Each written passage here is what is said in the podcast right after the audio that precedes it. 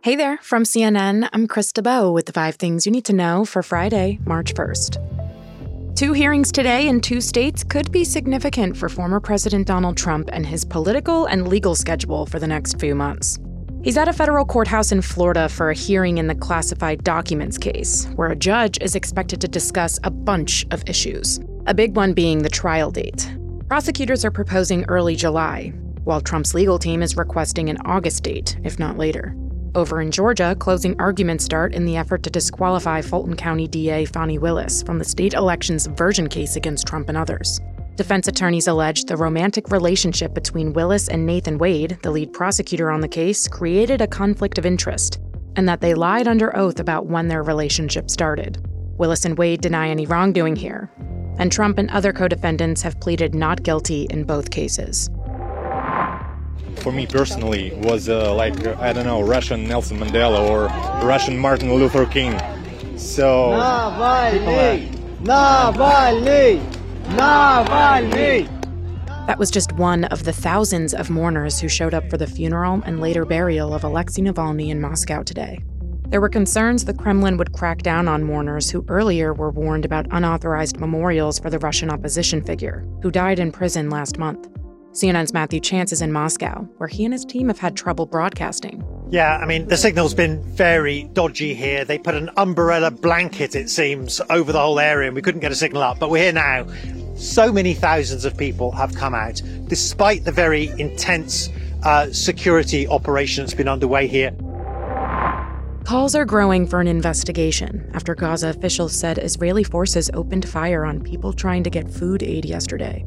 The Palestinian Ministry of Health in Gaza says at least 112 people were killed and more than 700 were injured.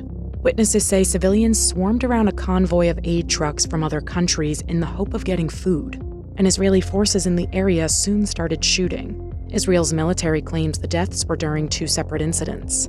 A military spokesperson stated that crowds rushed the aid convoy, with trucks running over people, and then a group of Palestinians approached Israeli forces, who opened fire.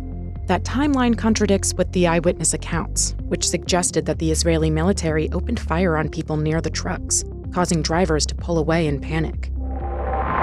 President Biden is expected to sign a stopgap spending bill that will fend off a partial government shutdown for another week.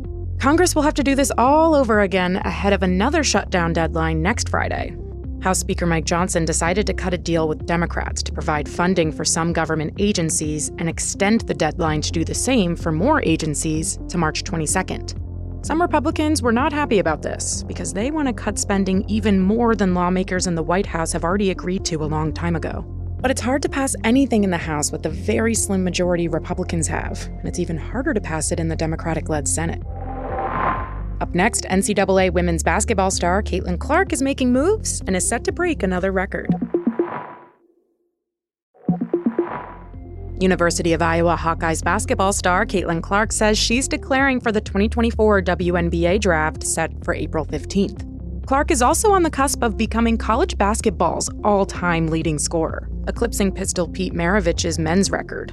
She could break it in Iowa's regular season finale this weekend against Ohio State. It was super special, um, you know, closing in on that. And, you know, I, my first goal is, you know, focusing on Ohio, State and beating them. But um, it's super special just to be in the same realm of a lot of these really talented players that have done a lot of really great things for, you know, not just men's basketball or just women's basketball, but just basketball in general. All right, that's all for now. I'm Krista Bow, and I have some exciting news before we go. Starting tomorrow, you can start your weekend with five uplifting news stories. Every Saturday, we'll be presenting five good things, a new edition of Five Things that takes a lighter look at the world. We hope you'll join us. Till next time.